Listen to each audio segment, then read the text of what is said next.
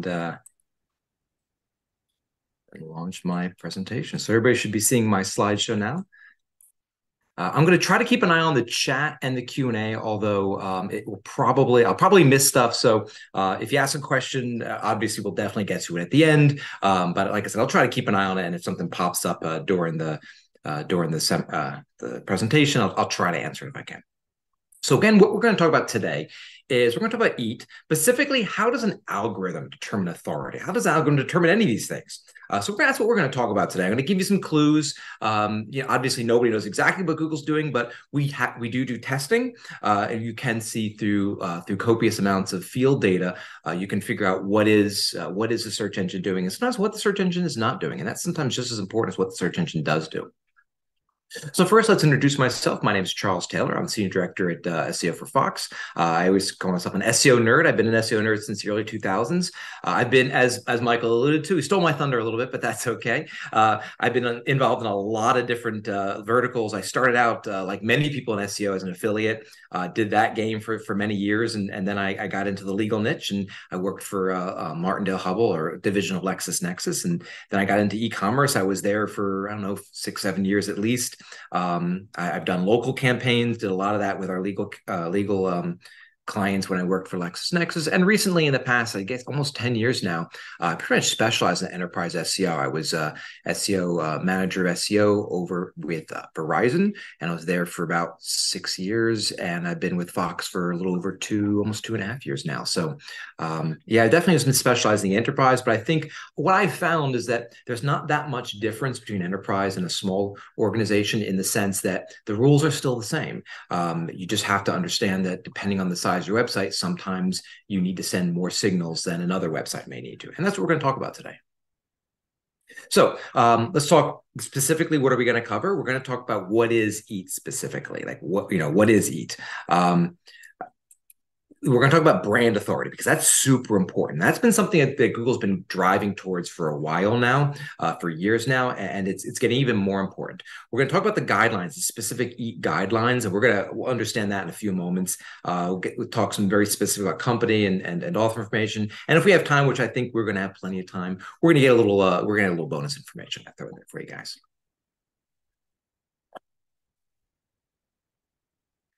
so EAT EAT stands for experience, expertise, authority, and trust. The first thing to understand is that EAT is not a direct ranking factor. EAT does affect your rankings, um, but EAT is really the evaluation that Google has set up for their content reviewers, uh, for their search search quality raters. Now, what exactly is a search quality rater? Because I realize I might just throw in kind of a weird concept of some of you.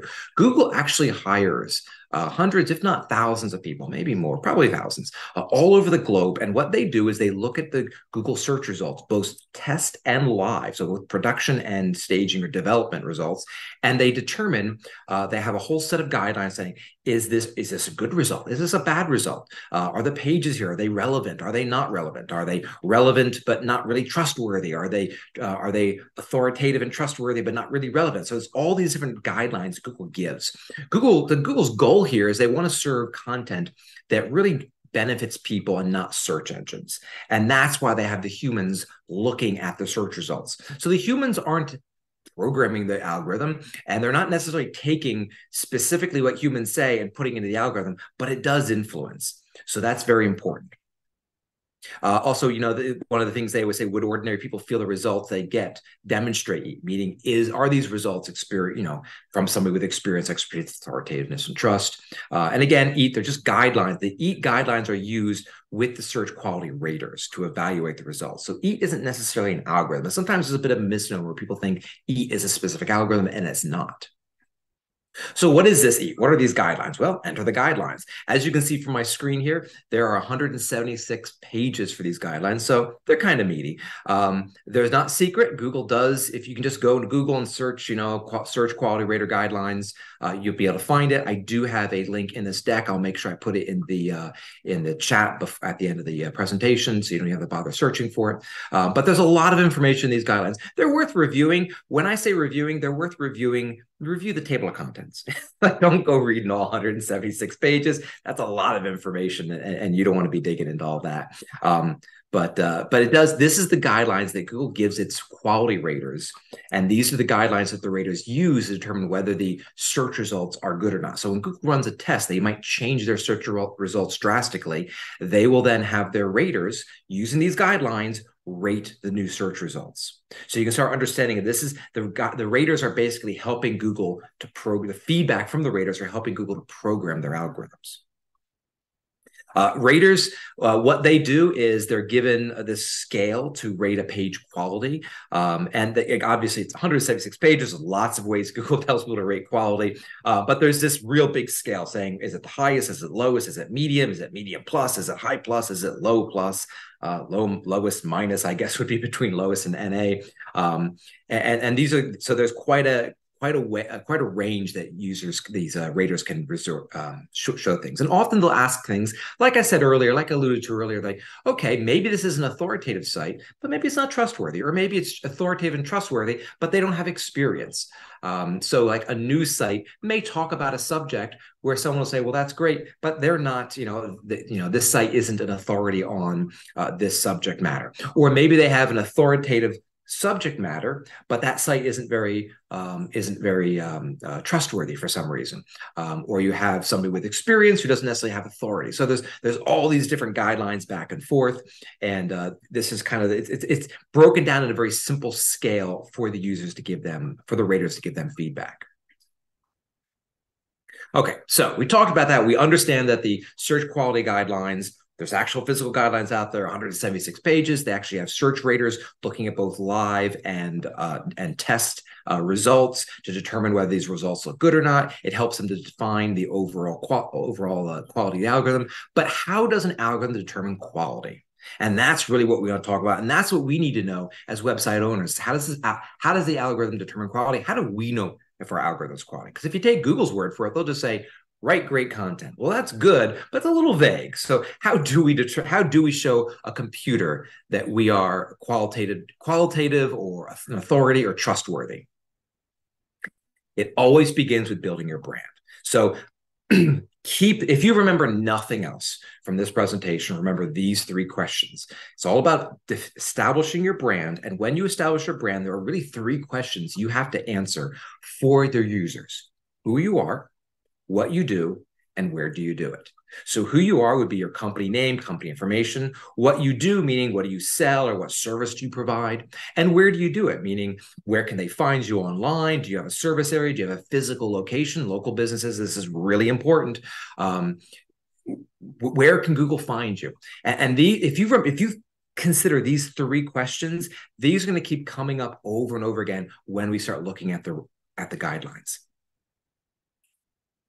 So we can usually get clues as to how the algorithm is working based upon, um, again, based upon these guidelines. So we review the section headings, and again, uh, I've done most of my research just looking at the section headings in the in the report in the um, uh, quality raters guidelines. And you'll notice you'll see things like, for example, 2.5.3, uh, finding about us, contact information, customer service information. Hmm, that's interesting. So these raters are being told, hey, find those pages on the on your on the site. So if your site doesn't have these pages, that could potentially be a problem. Uh, we'll notice a little bit higher there. We're supposed users are being asked to identify the main content, supplementary content, advertisements, and monetization, basically meaning ads. So if your site is making it hard for users to figure out what is the main content, what are the ads, what are supplementary content, that could potentially hurt us as well because those are things that Google's asking its raters to look at. Uh, you'll notice a little bit further down, and there's several pages of, of uh, tables of contents. I'm not going to go through all. I'm just going to use these as great examples. Uh, if you look, look, down section three, it's asking for reputation of the website. Now, this is something I find really interesting. We'll talk a little bit this about this more, especially for local-based businesses or businesses with locations. Um, they're asking for uh, reputation. Um, so, reputation of a website, reputation of a company, and you'll notice one of these how to find how to search for reputation about a website. So they're not just asking about what you say about yourself. They want to know what other websites and other locations on the web are ref- how they're referring to you. And that's really important as well because now it's not about just changing your website. It's about making sure that what other folks are saying about you that has positive sentiment and obviously is probably on key to say what you are again who you are what you do and where you do it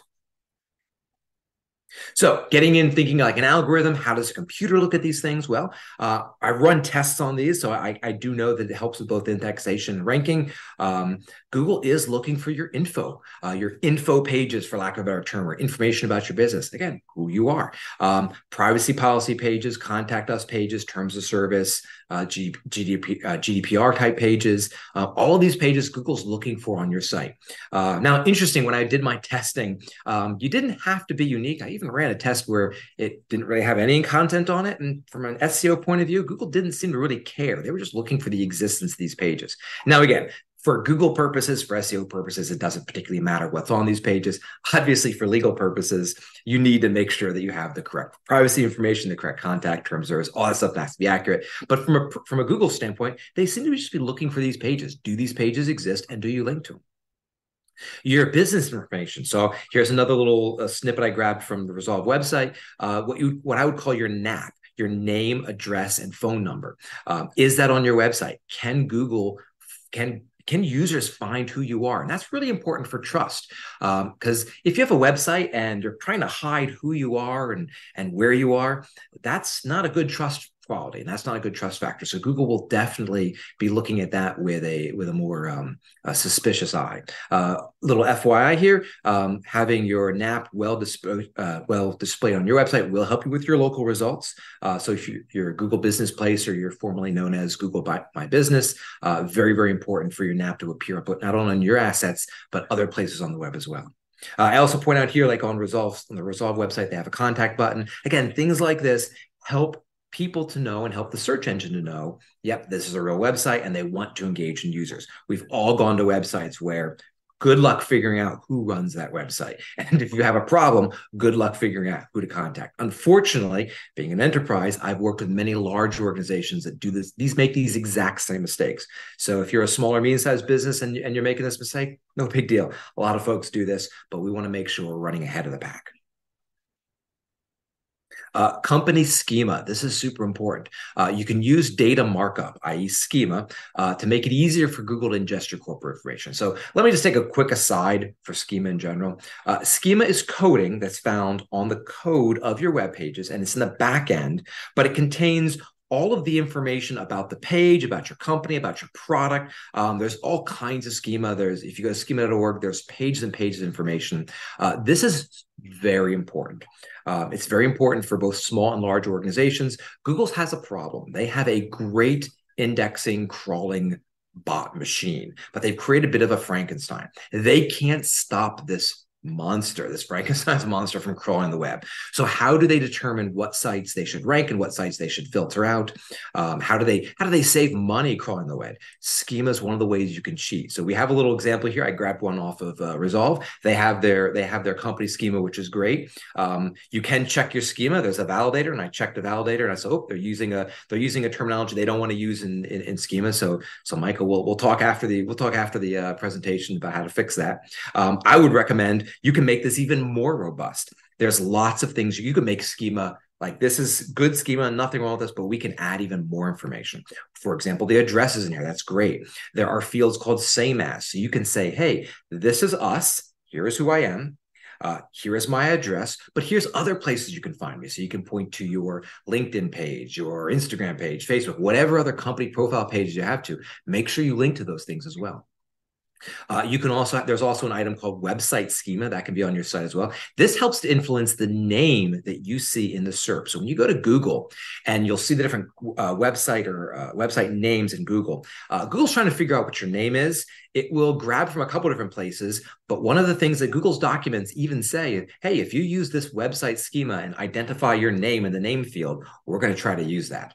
Obviously, if you're trying to trick Google, they're going to figure it out eventually. Um, but this schema is very, very powerful, is a quick and cheap way for Google to find out who you are and what your website's about.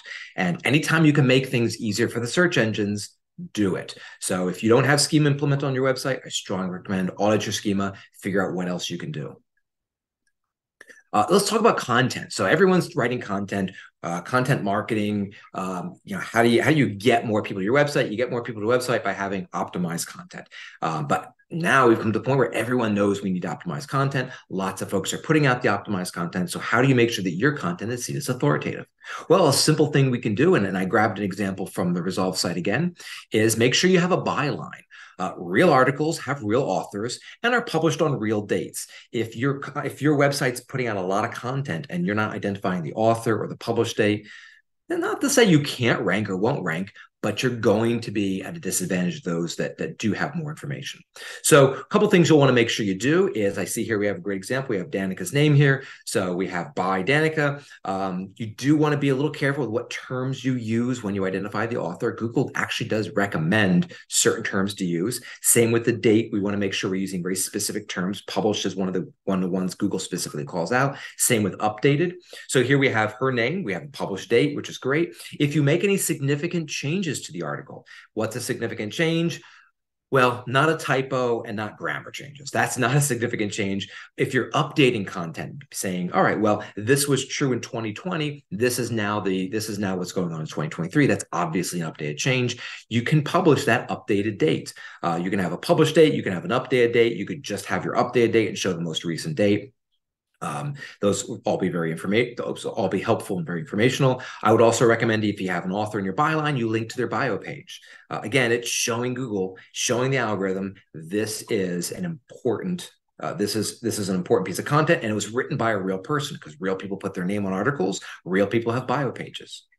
One quick aside: if you're in one of the your money or your life um, uh, verticals that Google uh, hangs out, so that's pretty much think you know think anything financial think anything medical. Uh, google does have they really do look harder um, at the quality. So uh, you may need to have things like edited by or reviewed by and then have the expert to edit it. So a journalist can write it but an expert edited or reviewed that article. And then you would want to put their name in the byline and link to their bio page uh, author page. So I mentioned we should link to an author page. So here's, here's a quick little example from, from Resolve.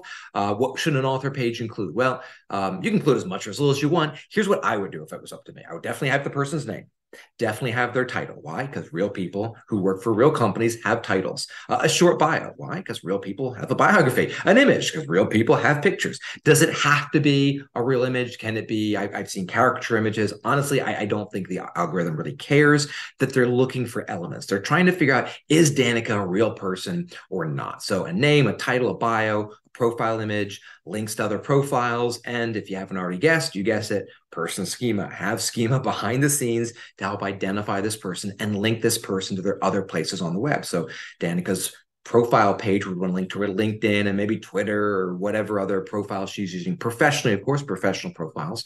Um, because why? Because real authors write real articles and have social media profiles that they update regularly. So these are all the kinds of things the the uh, the search engine is looking for. So this is hopefully you're getting a sense for these are uh, we have these ratings. The raters are looking at um, what makes a page real, what makes a page good, and then the algorithm is trying to figure out okay, well, what did this person look at? What what elements on the page can the algorithm cue in on? All right, let's do a little bonus. Let's talk a little bit local I know some folks here may have local businesses. Uh, maybe they have a service area. Maybe they have uh, maybe they have a chain. Maybe they have you know franchises, or something like that. They have people coming to their business, and that's where Google My Business comes in. Actually, it's called Google Business Places now. They're constantly changing the name. Um, there, there's there's trust signals when it comes to local as well. Uh, so I have an example here for uh, Albertson Stadium in, in, in Boise, Idaho. Um, so how do you build local trust signals? This is super important uh, when it comes to local SEO. Um, it's easy it's actually the ranking's not that hard but getting a getting a listing getting a, a, gbp and getting it to stay it can be very very difficult sometimes. So the first thing you always want to do is claim your listing fill in as many details as possible. Warning don't mess with your company name and profile number. That is a sure sign to go into review uh, and you don't want to go into the review process because basically the folks in the review process for google are trying to prove you don't really exist uh, pictures of your business. Again, real businesses have pictures, just like real authors have pictures. Real businesses have pictures, have pictures of their business location. Make sure you add that stuff. Uh, quality citations, meaning other people are mentioning your business, preferably mentioning your NAP. Remember, name, address, phone number. Think sites like Better Business Bureau. Like, yes, there are lots of companies you can go to that will they'll will build out twenty thousand citations Yeah, you can do that, but really Google's looking for trust signals. If you remember back earlier in the presentation, it talked about figuring out what the other uh, what other websites were saying about your company and or your website. So even if you don't have a local business, having things like bbb.org, um, having having citations, having websites that are talking about your company and rating your company, very important. And then real reviews. I I, I, I and emphasize real reviews. Uh, just recently, a company ran afoul of Google. Actually, Google sued, sued them because they were selling reviews. Uh, I would not recommend, you know, buying reviews or doing anything phony. Um, Google has actually their algorithms gotten really good at spotting reviews. Uh, one little hint uh, I've noticed recently is real reviews have sentiment. So when somebody uh, puts a review five stars, they better say things like "great service," uh, "good help," fast um, fast delivery things like that are all things that should show up in a four to five star review uh, is sentiment all right, so that is, I kind of want to encapsulate. There's a lot you can talk about. There's a, it's hard to take 176 pages and distill it down, but uh, this is uh, this is really my part to say, hey, uh, if you want to reach out to me, here's ways to reach out to me. But uh, this is not over. We are going to continue into a little AMA. So I will uh, pass back to you, Michael. Thanks so much, Charles. That was